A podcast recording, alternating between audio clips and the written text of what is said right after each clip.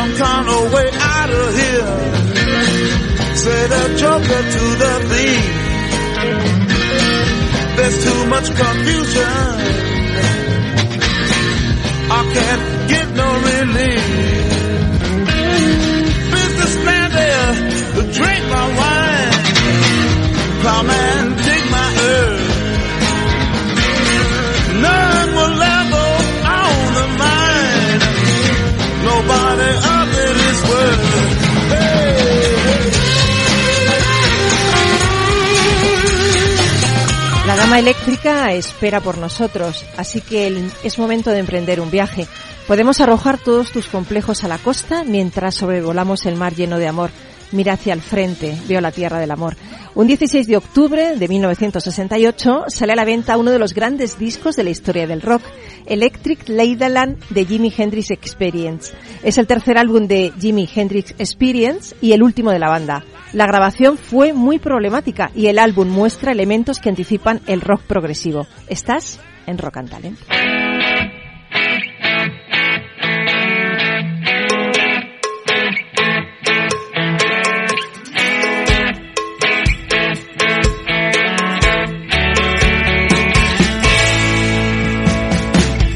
En Capital Radio, Rock and Talent, con Paloma Orozco.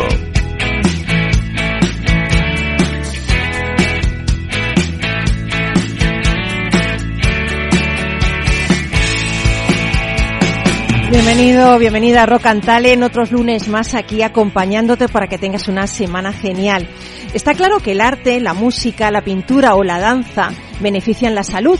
De hecho, ayudan a controlar el nivel de glucosa en la sangre, mejoran el sistema inmunitario y la gestión del estrés y ayudan hasta los estados depresivos. Bueno, pues hoy en Rock celebramos el arte, la música, el talento y el Día de las Escritoras, porque hoy se celebra el Día de las Escritoras. Siempre se celebra el lunes más cercano al día 15 de octubre, que es el aniversario del fallecimiento de Teresa de Jesús. Y yo tengo aquí a- al CEO de Capital Radio, Luis Vicente Muñoz, que conoce, bueno, no conoces a Santa Teresa de Jesús porque no viviste en esa época, pero eres de Ávila. Es paisana mía, Teresa. Exacto. Así que como escritora y como mujer pionera y emprendedora, eh, es una figura fascinante. Me decías que era una mujer muy rebelde, que incluso es, eh, eh, bueno, preludiaba lo que son las manifestaciones de ahora, ¿no? Sí, Se sí. manifestó Bueno, es una reformadora. Todos los reformadores son algo de revolucionarios. Y Teresa fue una gran revolucionaria de Ávila. Bueno, se metió en unos líos. Quien conozca un poquito de su historia sabrá que reformó el Carmelo, quiso acabar con los privilegios. Bueno, se había convertido los conventos en una especie de lugares de, de vida mm, dolce vida, ¿no? Dolce vita, ¿no? Allí se refugiaban princesas, mujeres ricas, iban con sus servicios, su ajuar, parecía cualquier cosa menos un convento. Así que fundó uno y lo tuvo que hacer a escondidas en secreto. Por la noche trasladó las, mo- la- las monjas, las poquitas, al monasterio de San José, cuando no las vio nadie en la ciudad, y a las 6 de la mañana tocó las campanas. Y tuvo una manifestación de ciudadanos en contra delante del monasterio el día de su inauguración. O sea que fíjate, lo hizo contra todo el mundo. La conoces como escritora también. También, es fantástica. De hecho, es la patrona de las escritoras porque sus libros son una auténtica delicia. Hay además para todo tipo de gustos. Quienes gusten de la espi- espiritualidad o la lectura religiosa, pues pueden eh, leer El Camino de, Perfe- de Perfección.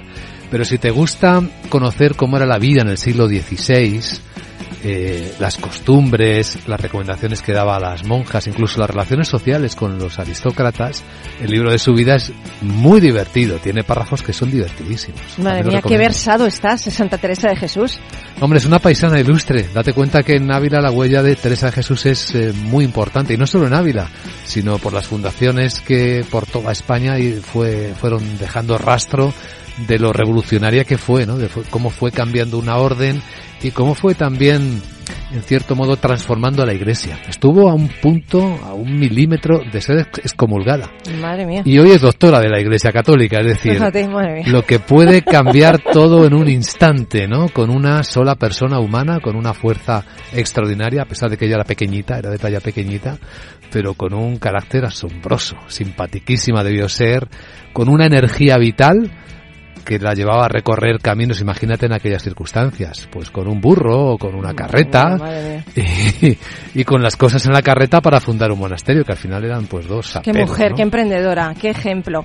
Yo quiero que luego, eh, bueno, hay una sorpresa luego, después de la pausa de publicidad. Quiero avanzar el programa porque te voy a pedir que hagas algo, ¿vale? Vale. ¿Puedes? Claro ¿Te que sí. quedar? Encantado. Si tiene que ver con ella, sí. Seguro, ya verás. Bueno, yo quiero, eh, quiero comentaros que hoy eh, Rock and Talent rinde un homenaje a las mujeres escritoras y rinde un homenaje al arte y al talento y a la música y a la escultura y a, y a todo, toda esta cultura que hace que nuestra vida sea mejor y desde luego mucho más óptima y beneficiosa. Hoy tendremos a Juan Alberto García de Cubas, que es director de la Fundación Cultura en Vena, y a Marta Espinós, que es pianista, comisaria cultural y directora adjunta de Cultura en Vena. Y luego nuestro compañero Carlos Pucha Gibela nos va a traer un libro interesantísimo que se llama Jóvenes en riesgo de grandeza, reimaginando el curso de sus vidas a través de la intersección del arte y la tecnología, de Carlos Carpizo. Es un libro muy interesante, con un título muy cortito, como veis, pero enseguida Carlos nos desentraña de qué va todo esto. Y cuando quieras, Duende, que está a los mandos de toda esta nave que empieza ya, nos vamos. Rock and Talent, un programa para ti, para compartir, para sentir, con Paloma Orozco.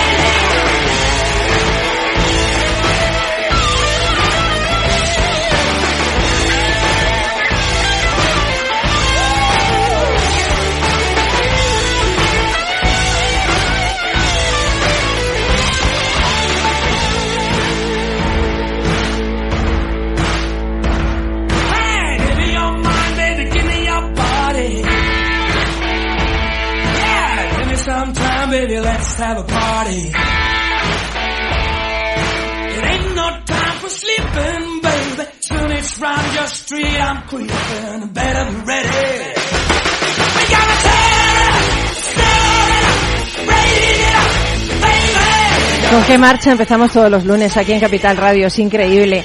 Tengo al otro lado del teléfono a Juan Alberto García de Cubas, director de la Fundación Cultura en Vena, y Marta Espinós, que es pianista y además es comisaria cultural y directora adjunta de Cultura en Vena. ¿Qué tal? Bienvenidos.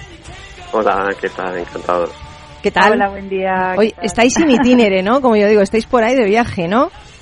Sí, bueno, re- regresando de un, de un proyecto muy chulo.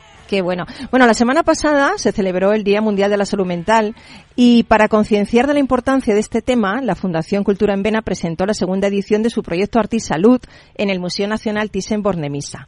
Eh, Marta, ¿en qué consiste este proyecto y cómo surge esta idea? Que me parece maravillosa, ¿eh? por otro lado.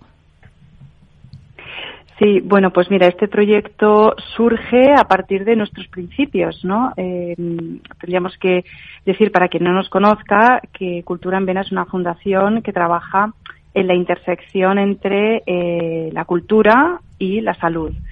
Es decir, acercamos eh, las, las artes, las prácticas artísticas al ámbito sanitario, hospitales principalmente, y también a eh, otro, otro punto vulnerable como son las comunidades rurales que están en riesgo de despoblación, que como sabemos todos es un problema acuciante en, en nuestro país y desde el punto de vista de la salud, pues también un, un problema de, de- de salud pública, ¿no? Las soledades no deseadas en estos puntos. Y este proyecto en el Museo Thyssen, pues efectivamente es la segunda edición que llevamos a cabo y este año pues la hemos enfocado en este tema tan en boga afortunadamente porque cada vez pues se está hablando más de salud mental y se están se está cambiando la mirada, ¿no? Y se está rompiendo el estigma. Y bueno, Juan Alberto os puede, nos puede explicar un poquito más de detalles en qué ha consistido esta jornada y la exposición que está abierta hasta el día 22 y que todo el mundo se puede acercar a ver Genial. Genial, Juan Alberto. Cuéntanos un poquito más. Sí, bueno, efectivamente, como decía Marta, eh, en nuestro campo de, de acción habitual es en otros territorios, no en los culturales, pero sí nos gusta también eh, hacer ver que todo el sector cultural puede ser un recurso de, de salud pública, porque la, la Organización Mundial de la Salud y la Comisión Europea ya viene diciendo que se introduzcan estas prácticas artísticas en políticas sanitarias. Entonces, de- desde ese sentido, pues bueno, el hacer este ruido en, eh, en los medios y en los sectores culturales y sanitarios sobre la importancia de que se den la mano estos dos sectores, pues es importante. Y hacerlo en un templo maravilloso como lo es el Thyssen, pues es especial. Y efectivamente, por segundo año consecutivo, hemos cogido un tema. El año pasado fue el cáncer de mama y su relación con las artes, y hablamos del cáncer de mama desde eh, las artes. Y este año lo hacemos con, la salud mental. Y lo hacemos con dos eh, líneas de trabajo. Una, que es una exposición que está abierta desde el día 6 y va a estar hasta el día 22 de octubre en el vestíbulo del Thyssen, es gratuita en el horario normal de apertura del museo. Y luego eh, lo que hicimos el martes pasado, que fue una jornada de expertos en la que intervinieron psiquiatras, eh, psicoterapeutas, psicólogos clínicos, pacientes, por supuesto, y artistas afectados de algún tipo de trastorno de salud mental.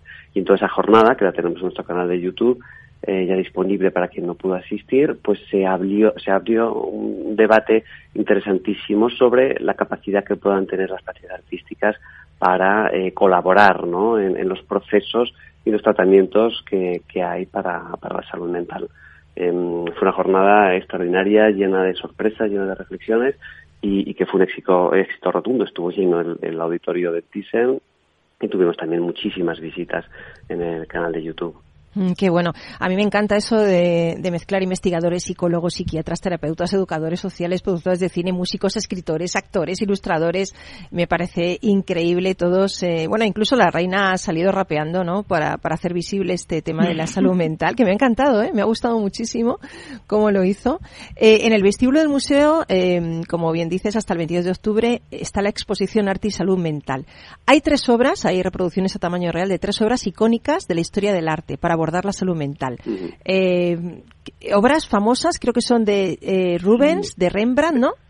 efectivamente de Gerlandayo. Sí, Ujú. eh, hemos elegido obras icónicas que, que están en la cultura visual mm, prácticamente de cualquiera y están transformadas digitalmente gracias a, a la pericia del fotógrafo Jorge Salgado. Son réplicas exactas tanto eh, lo que es el lienzo como el marco y lo que hemos hecho es una serie de transformaciones, por ejemplo, ¿no? en las tres gracias eh, manipulando digamos la figura de una de ellas que parece como si estuviera pintada por Rubens, pues eh, nos permite hablar de trastornos de la conducta alimentaria porque la, la mujer del centro pues es extremadamente delegada, ¿no?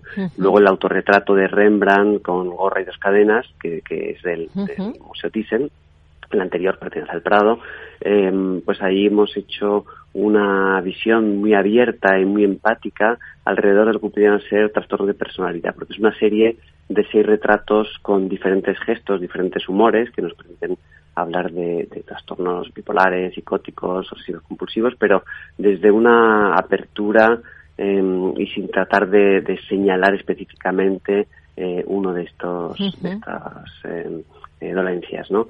Y luego el tercero es precisamente el retrato de Giovanna Tornabuoni, de Ghirlandaio, que es un cuadro muy singular, es una de las obras icónicas de Thyssen, pero la propia estructura del cuadro, que es un retrato eh, comprimido, que está limitado por, por una hornacina, una cuestión rígida, pues nos daba pie a hablar de, de depresión grave y de suicidio. Y hemos introducido ahí una serie de cambios em, que podéis ir a verlos todos vuestros oyentes, que, en el que podemos hablar de la elección de la práctica artística frente a- al camino de la sobredosis farmacológica. No voy a decir qué, qué hemos hecho porque así se acercan a, a verlo. que es una Sorpresa. oportunidad para- para verlo, claro que sí. No hacemos spoiler.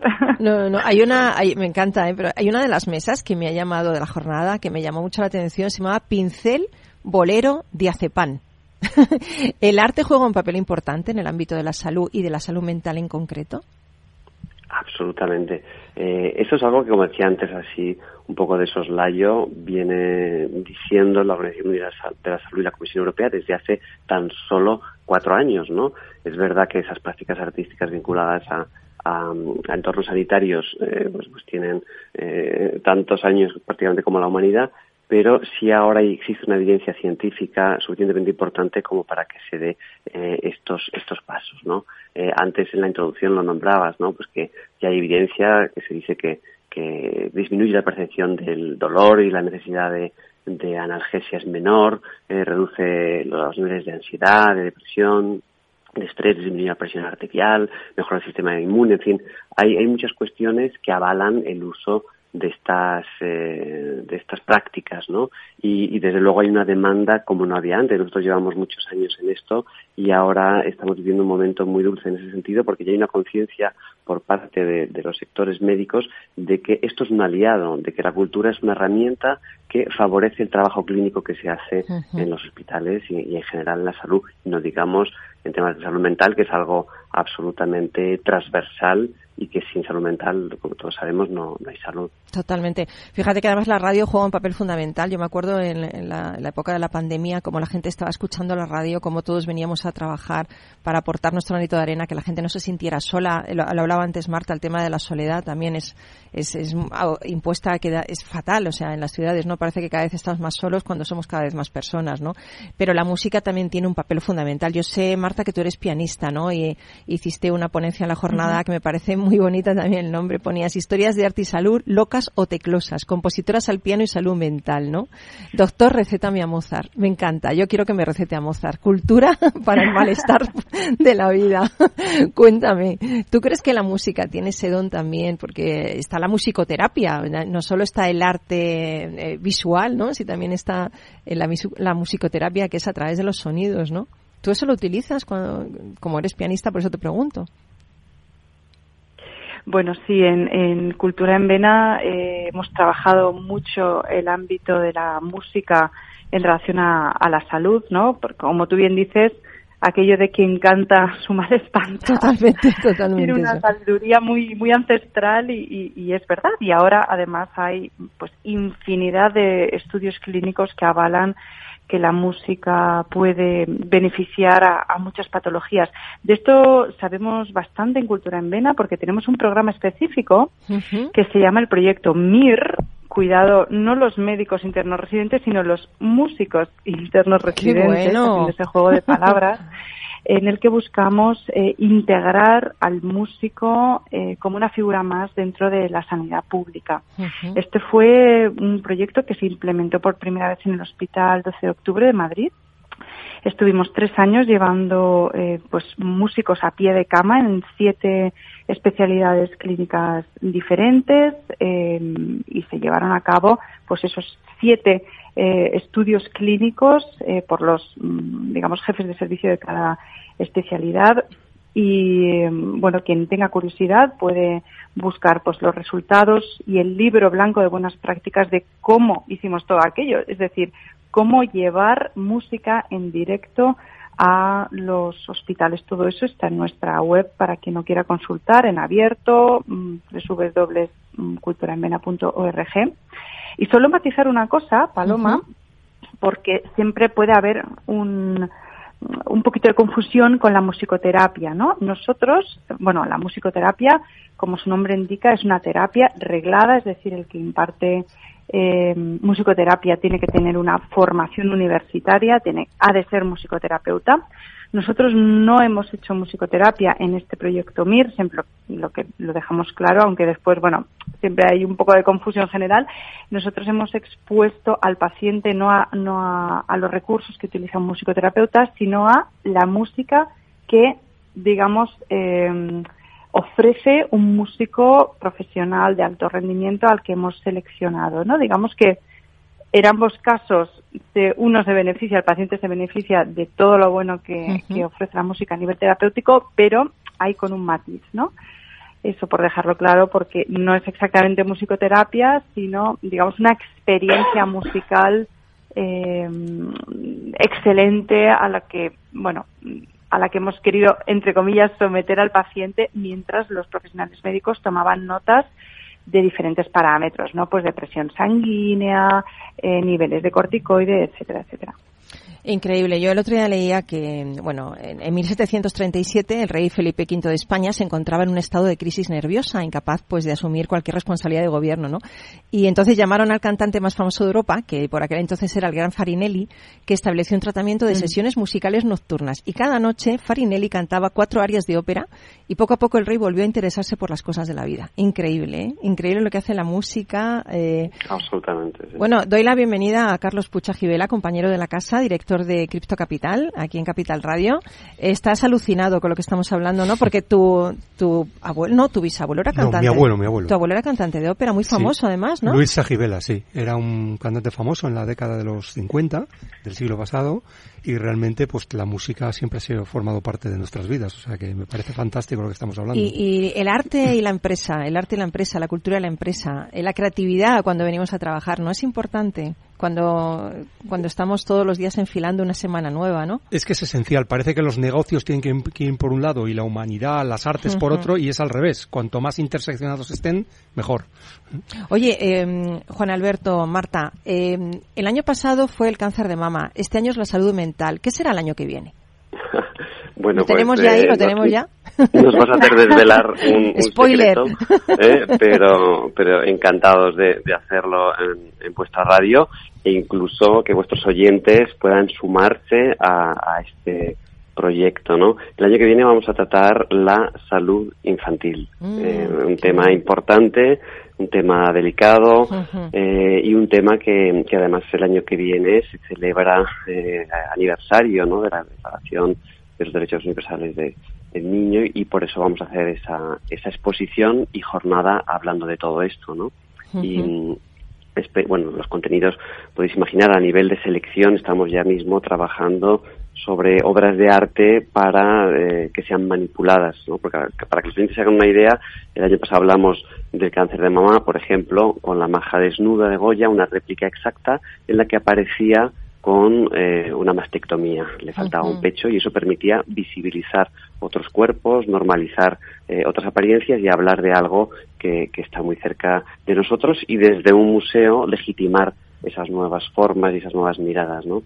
Ahora estamos precisamente eligiendo eh, qué obras van a participar de, de este de esta tercera edición y, y, bueno creemos que va a ser también algo de, de- de alto Pues- impacto y muy beneficioso. Pues para- nada, lo, lo dejamos ahí. Eh, me ha encantado hablar con vosotros, Juan Alberto García de Cubas y Marta Espinós de la Fundación Cultura en Vena.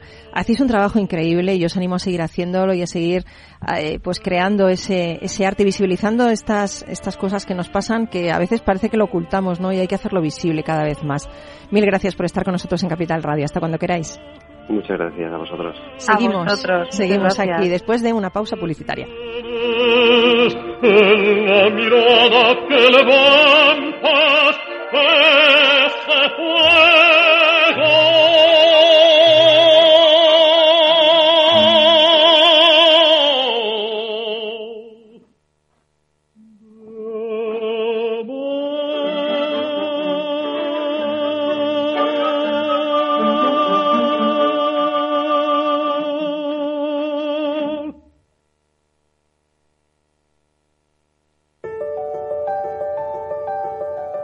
Capital Radio lanza el nuevo formato de Cripto Capital, todos los lunes a las 3 de la tarde con el maestro de trading algorítmico Carlos Puch Sajibela. Lo que nadie te cuenta, escúchalo en Cripto Capital.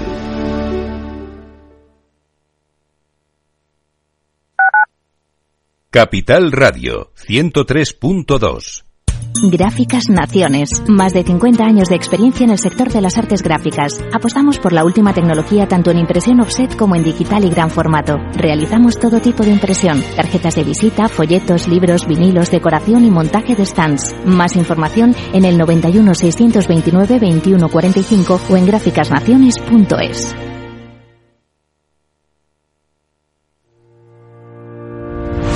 Los miércoles a la una de la tarde en Capital Radio, Gestión del Talento. El escaparate de la formación para el empleo. Expertos formadores, agentes sociales y representantes de la Administración se dan cita en este espacio para impulsar el valor de la formación y el talento. Un espacio de Fundae, la Fundación Estatal de Formación para el Empleo, dirigido por José Joaquín Flechoso.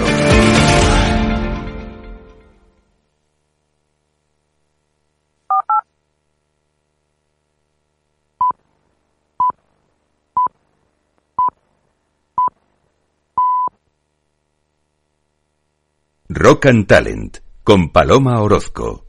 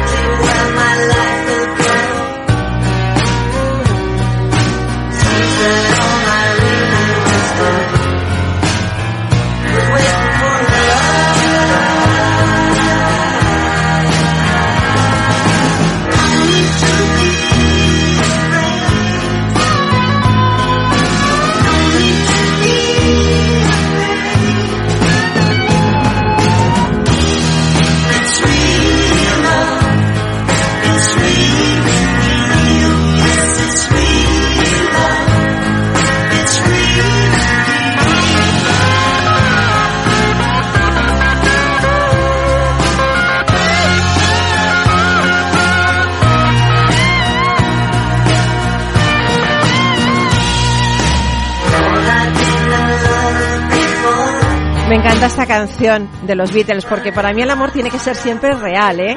Cuidado, el amor tiene que ser real, el amor a nuestro trabajo, el amor a las personas que queremos, el amor a nuestra profesión, a nuestras... Eh... Pues si no, es amor, si no es real, no es amor. Claro, pero ¿cuántos amores hay pero no son reales? Qué bonito, ¿no? Cuando te empeñas en algo y...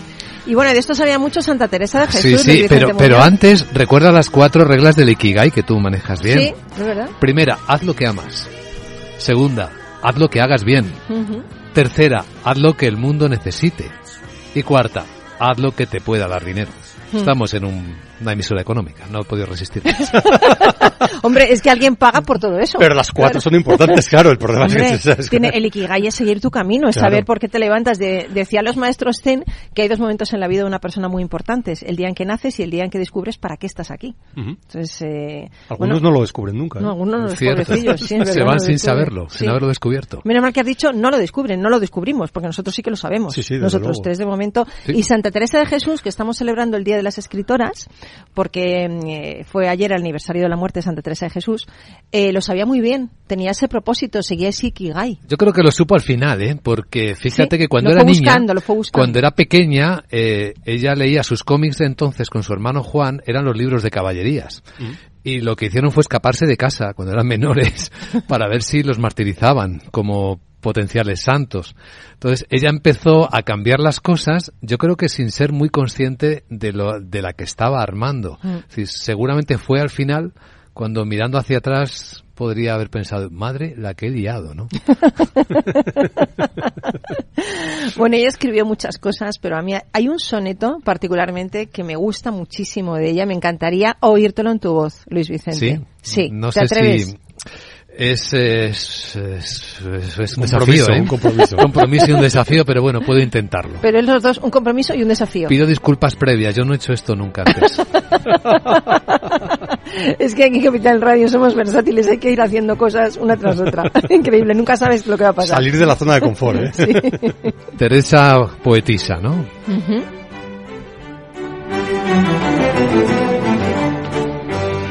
Si para recobrar lo recobrado tuve que haber perdido lo perdido, si para conseguir lo conseguido tuve que soportar lo soportado, si para estar ahora enamorado fue menester haber estado herido, tengo por bien sufrido lo sufrido, tengo por bien llorado lo llorado, porque después de todo he comprendido que no se goza bien de lo gozado, sino después de haberlo padecido.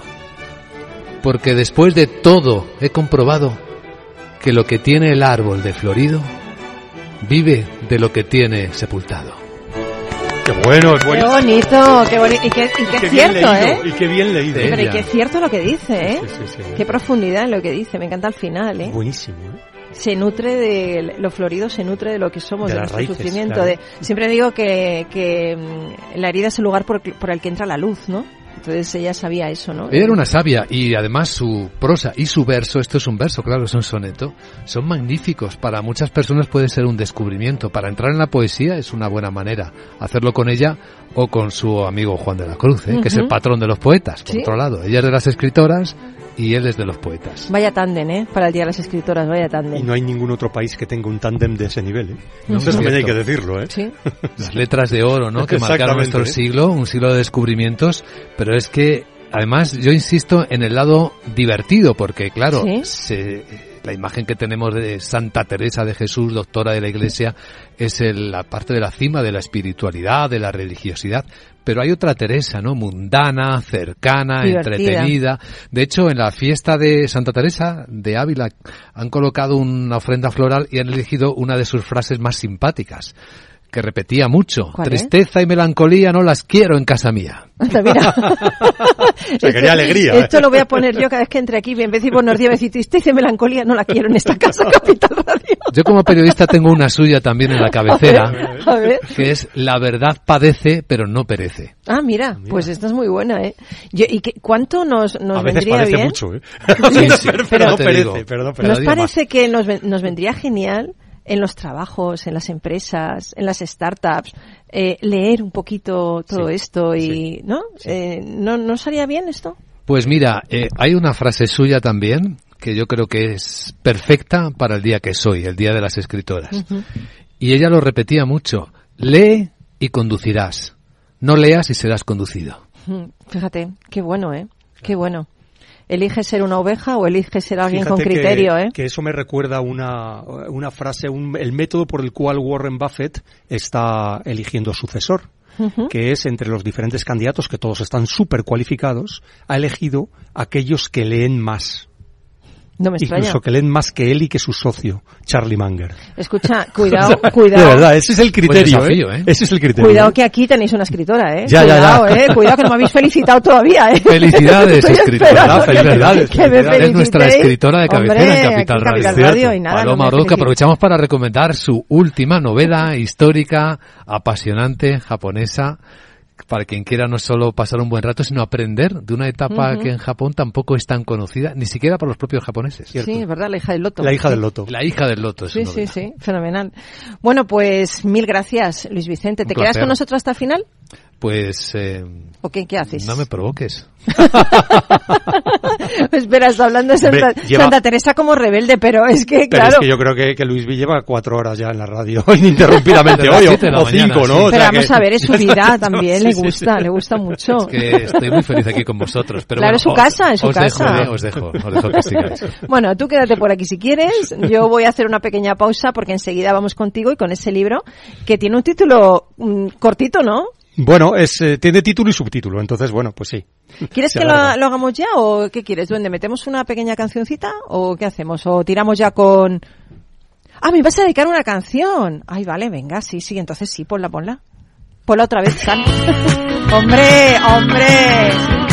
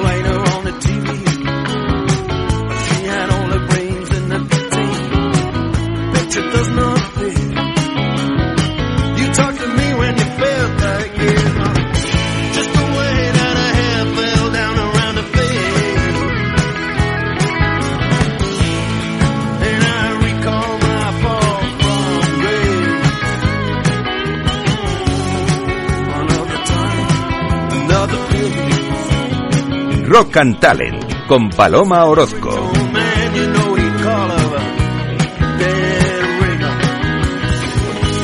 Esta canción me encanta, Duende. Es una de mis canciones favoritas de Dire Street, Lady Writer, señorita escritora. Y yo cuando la, cuando la escuché, bueno, la sigo escuchando regularmente, me encanta Dire Street. O sea, para mí ha sido mi grupo. Hombre, tienen... eh, Fueron, fueron unos innovadores, fueron revolucionarios Sí. en Bueno, yo sé que a ti te gusta Queen, a mí también, pero... No, no, no, es que no, una cosa no quita la otra. Street, Mark Knopfler, es que... uf, Sí, sí, buenísimo. Me encanta, buenísimo. me gusta muchísimo. Mira cómo me felicita el duende el Día de las Mujeres Escritoras, ¿eh? Con Lady, Lady Writer. que por cierto, eh, dentro de poquito ya traigo aquí un muñequito que me han dado, un premio, el Gis Libris. Ah, qué bien, ¿no? De narrativa histórica, sí. El Celedonio, Ah. le voy a traer aquí para que Fabuloso. lo conozcáis, a mi guerrero pequeñín. Genial. Bueno, vamos al lío. Resulta que me has propuesto un libro que yo me río porque, claro, los libros que propones siempre tienen títulos muy fascinantes. Jóvenes en riesgo de grandeza. Ese es el título, ese es el título. Ah, y ahora vale. viene el subtítulo. A reimaginando el curso de sus vidas a través de la intersección del arte y la tecnología. Exacto, de Carlos Carpizo. Sí, por lo menos el nombre y el apellido son fáciles. Carlos Carpizo. No como otros, No ¿no? como otros, sí. A ver, he traído este Cuéntame. libro porque estamos hablando del arte y Sí. también de la tecnología. Sí. Y en este caso es un libro dedicado a los jóvenes. ¿Por qué dice jóvenes en riesgo de grandeza? ¿Por qué? Que parece que es una contradicción, ¿no? Ujú. Dice, si, si, es, gra- si buscan la grandeza, no están en riesgo. Bueno, en riesgo de grandeza se introducen no solo la tecnología, sino también el arte y las humanidades en sus vidas y en su formación. O sea, realmente este libro pretende que reflexionemos sobre qué ten- cómo tendría que ser la educación de nuestros jóvenes. Y está en contra de una tendencia que desgraciadamente cada vez está más, eh, más en auge y es que eh, se está expulsando de la educación primaria y secundaria de nuestros jóvenes la filosofía, el latín, Uf, qué mal. las humanidades. Qué mal. Realmente se está eh, haciendo una educación mucho más em, restrictiva, ¿no? En- con horizontes muy poco amplios, ¿no? Totalmente. Entonces, este libro va contra eso. Lo que dice es que, por ejemplo, todo el uso de los smartphones, de los teléfonos móviles, de, de- de la tecnología en general en nuestras vidas, nos está haciendo ser mucho menos profundos. Y que menos creativos. ¿no? Menos creativos, exacto. Mm, Tener sí. mm, miras menos amplias, ¿no? Y al final lastrar nuestra, nuestro futuro. O sea, realmente eh, eh, Sí. esto, esto al final es una inversión de nuestro futuro. Él no dice que haya que expulsar la tecnología, lo que dice es que hay que integrar Integrarla el en el arte, ser humano. Mm. el arte en la formación, en el ser humano y en nuestras vidas. Y en concreto lo que propone es que, al igual que en la antigüedad había ciertas disciplinas que se enseñaban eh, pues en el colegio, ¿eh? por ejemplo, se enseñaba música. eh, hoy en día es verdad que algunos colegios Pretecnología, también yo he dado pretecnología. pero pretecnología era un poco distinto, porque Sí. realmente era, era, pues, ah, por ejemplo, a mí en pretecnología me enseñaron a soldar. Fíjate, ¿eh? qué curioso. Qué Bueno, a mí me ¿eh? enseñaron a coser. ¿Ves? Es que era curioso el tema, ¿eh? O- a mí me hubiera encantado que me hubieran, me hubieran enseñado a soldar y seguro que a ti te hubiera encantado que Sí, hubieran enseñado a seguro, coser. se- claro que sí, claro que me hubiera encantado Claro, que me hubieran enseñado a coser. O sea, tendrían que haberlo hecho Junto, las dos cosas. claro, así es, así es. Bueno, pues eh, eh, integrar la música, pero no solo la música, integrar el arte, la pintura, Mm. la escultura, eh, saber por qué estamos aquí, por qué ha evolucionado el arte de la forma que lo ha hecho, eh, la danza, por ejemplo. Bueno, yo tenía ballet, tenía solfeo, tenía Claro. dibujo lineal. que no tenía yo? Si yo fui una mujer del Renacimiento.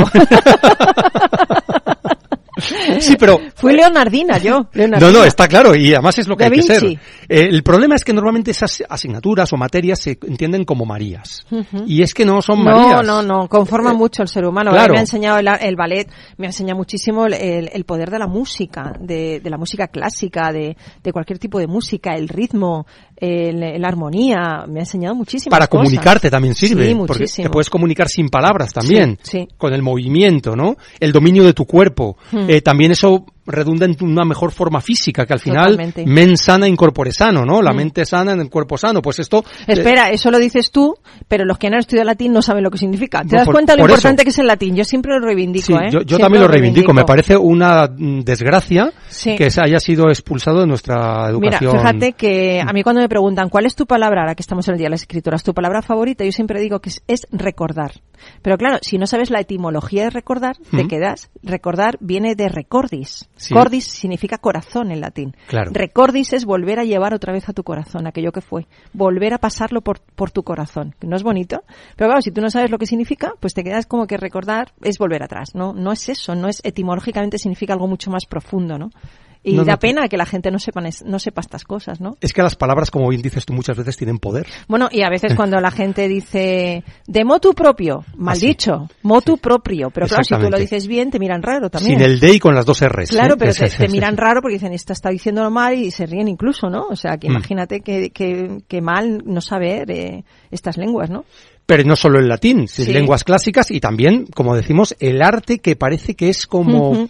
Algo accesorio, ¿no? Algo que, bueno, podemos prescindir de él. Pues no, el, el- el- las, las primeras eh, obras que tenemos de la humanidad, de los antiguos, de, de, digamos, de las personas que vivían en las cuevas, es aquellos dibujos que hacían en las cuevas de Altamira y similares. rupestre, claro que sí. El arte rupestre y estaban expresando eh, su- escenas de su vida cotidiana, lo que ellos Sí, pensaban sí, sobre la vida, eh, sus sueños, sus aspiraciones, lo expresaban haciendo arte. O sea que no, eh, y, y lo que tenemos de ellos es fundamentalmente eso, porque si no, no tendríamos nada. No habría, no había escritura, no había literatura. Entonces, había pinturas. ¿Eh?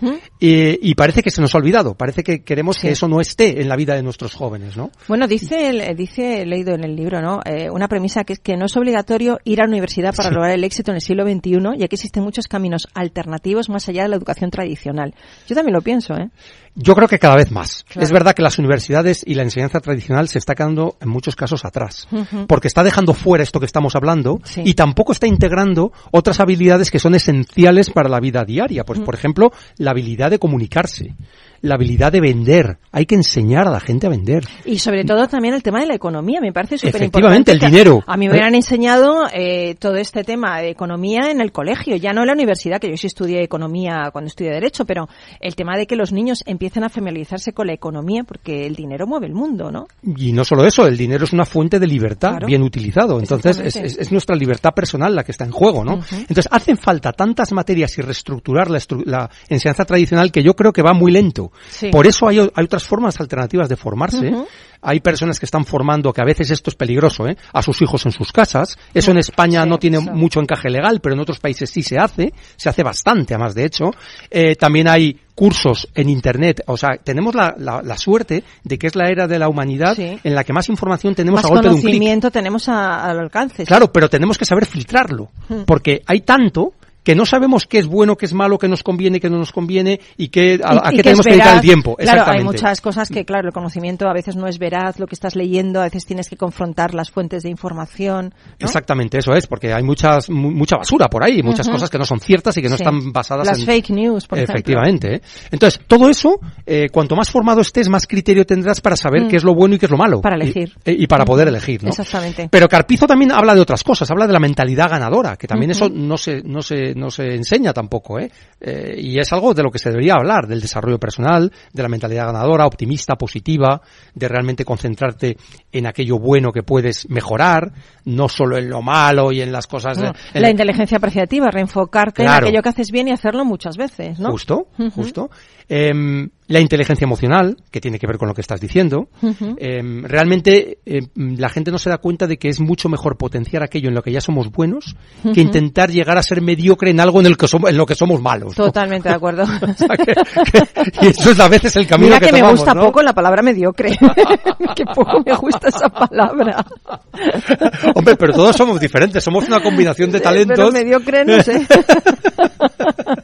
Bueno, mediocre, mediocre en ciertas disciplinas es la mayoría, porque es la definición es verdad, etimológica pero- de sí, eso. pero no me gusta la mayoría.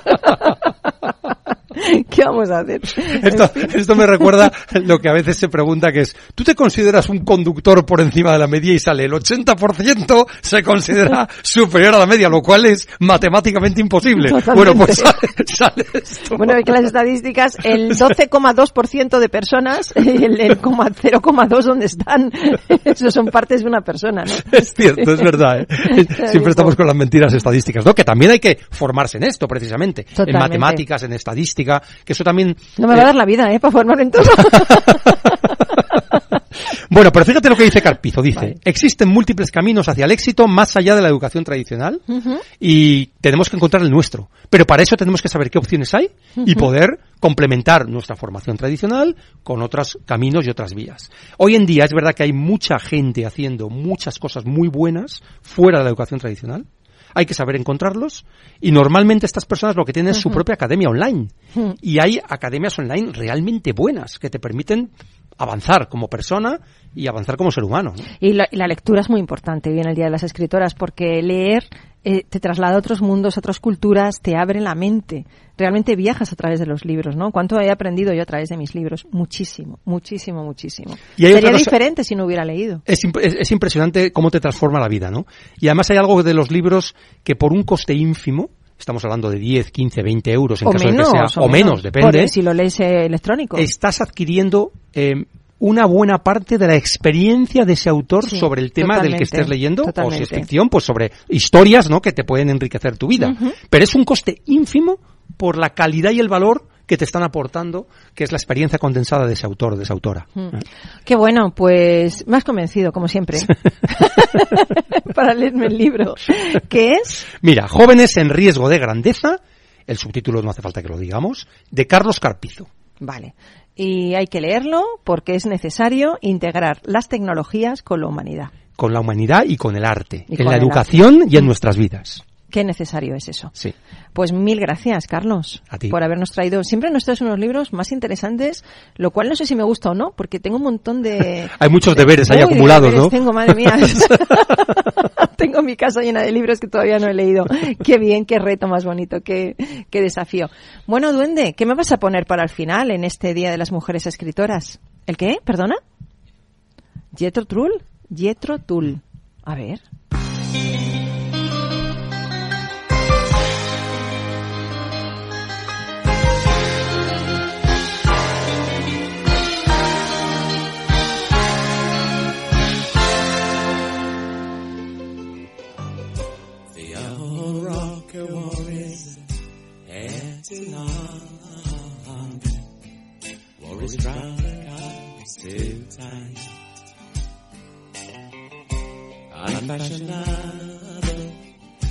To the end. Drag his to light. Un cruel general entró un día con su ejército en una población. Sus hombres se lanzaron inmediatamente a robar todo lo que pudieron y a producir toda suerte de estragos.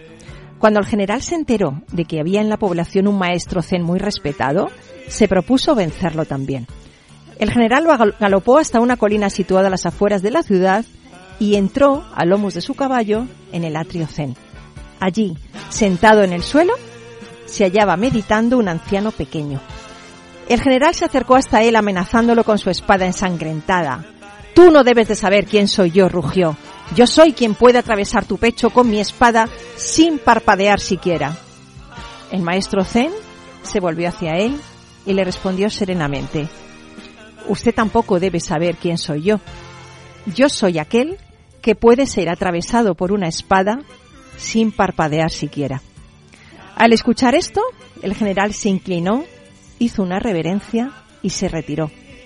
Dicen los samuráis que la tranquilidad es el coraje en reposo. Y yo creo eso también. Ahora que hay tanto ruido en el mundo, que hay tanta guerra, que hay tanta destrucción, tanta desolación, pongamos un poco de sentido, pongamos un poco de paz, traigamos un poco de armonía a este mundo que creo se desmorona. Hay que intentar llevar todo esto, aunque sea un granito de arena lo que ponemos en este caos. ¿Te parece, Carlos? Fantástico y la historia es increíble, mucha lección podemos sacar sacar de ahí. ¿eh? Totalmente. A ver si ya se acaban las guerras, a ver si se acaban los enfrentamientos, a ver si se acaba la crueldad. Tenemos un mundo maravilloso, es perfecto para nosotros y empeñados una y otra vez en hacer lo peor de lo que nos lo dejaron, ¿no? Bueno, pero hay esperanza. Hay creo, ¿eh? esperanza, sí. Y sobre todo hay Rock and Talent para cada lunes animarte y hacer que seas un poquito mejor y tengas muchísimas ganas de levantarte todos los días y de acometer este reto que es tu trabajo y tu vida de forma absolutamente positiva. Gracias, Duende, por todas estas canciones maravillosas y por eh, hacer que este programa siempre resulte tan bonito. A nuestros invitados y gracias a ti por estar ahí todos los lunes escuchándonos. Te mando un abrazo, una un abrazo bueno, enorme, enorme, enorme, enorme de todos los que hacemos Rock and Talent. Y ya sabes que puedes tener el día que quieras porque todo, absolutamente todo, está en ti y depende de ti. Venga, hasta el lunes que viene. Nos vemos. Chao.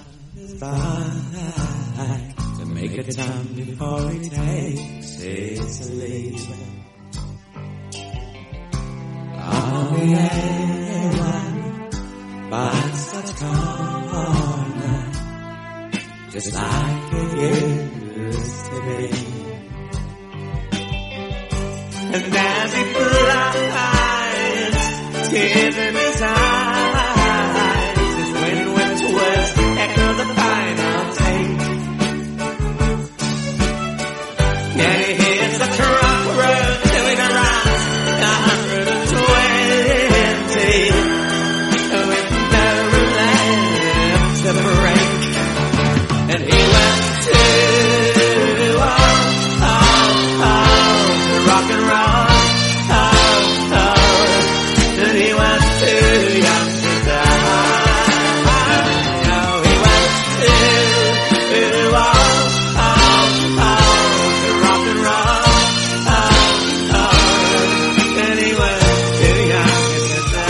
Rock and Talent, un programa para ti, para compartir, para sentir, con Paloma Orozco.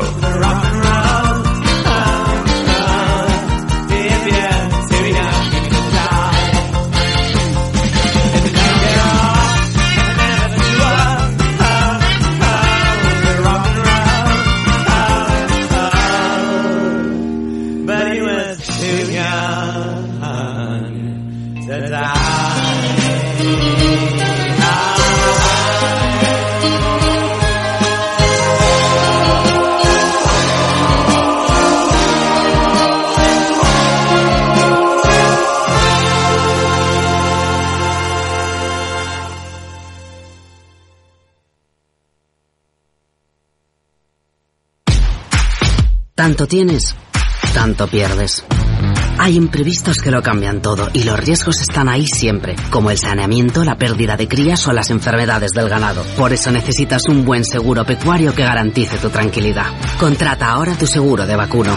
Agroseguro. Trabaja sobre seguro.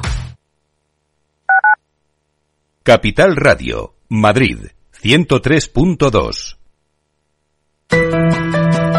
Las redes sociales, el uso de pantallas, los delitos cibernéticos, todo ello ligado a la adolescencia y la juventud. Nos preocupan nuestros hijos y su exposición a la tecnología. Y por eso tienen un espacio en nuestras familias enredadas, con Pilar Rodríguez los martes en el balance. Aquí, en Capital Radio. Disfruta de la mejor cocina gallega en Montes de Galicia. Todo un clásico moderno en el barrio de Salamanca. Disfruta de la variada dieta atlántica, de las mejores carnes y pescados tratados con respeto y transparencia y regados con una de las mejores bodegas de la zona. En grupo, en familia o en pareja, Montes de Galicia te ofrece el espacio perfecto en cada ocasión. El 28 de octubre de 2021 hubo un acontecimiento que lo cambiaría todo. Metaverse. The metaverse. The metaverse. The metaverse. Metaverse. The metaverse. Llega a Capital Radio la nueva temporada de Metaverso en la Frontera. Los lunes de dos y media a 3 de la tarde navegamos por la actualidad tecnológica, Web 3, Metaverso, inteligencia artificial y mucho más. Con Selena Niedbala. No te lo puedes perder, porque lo que pasa en el metaverso Se queda en el metaverso. 10 años contigo. Capital Radio.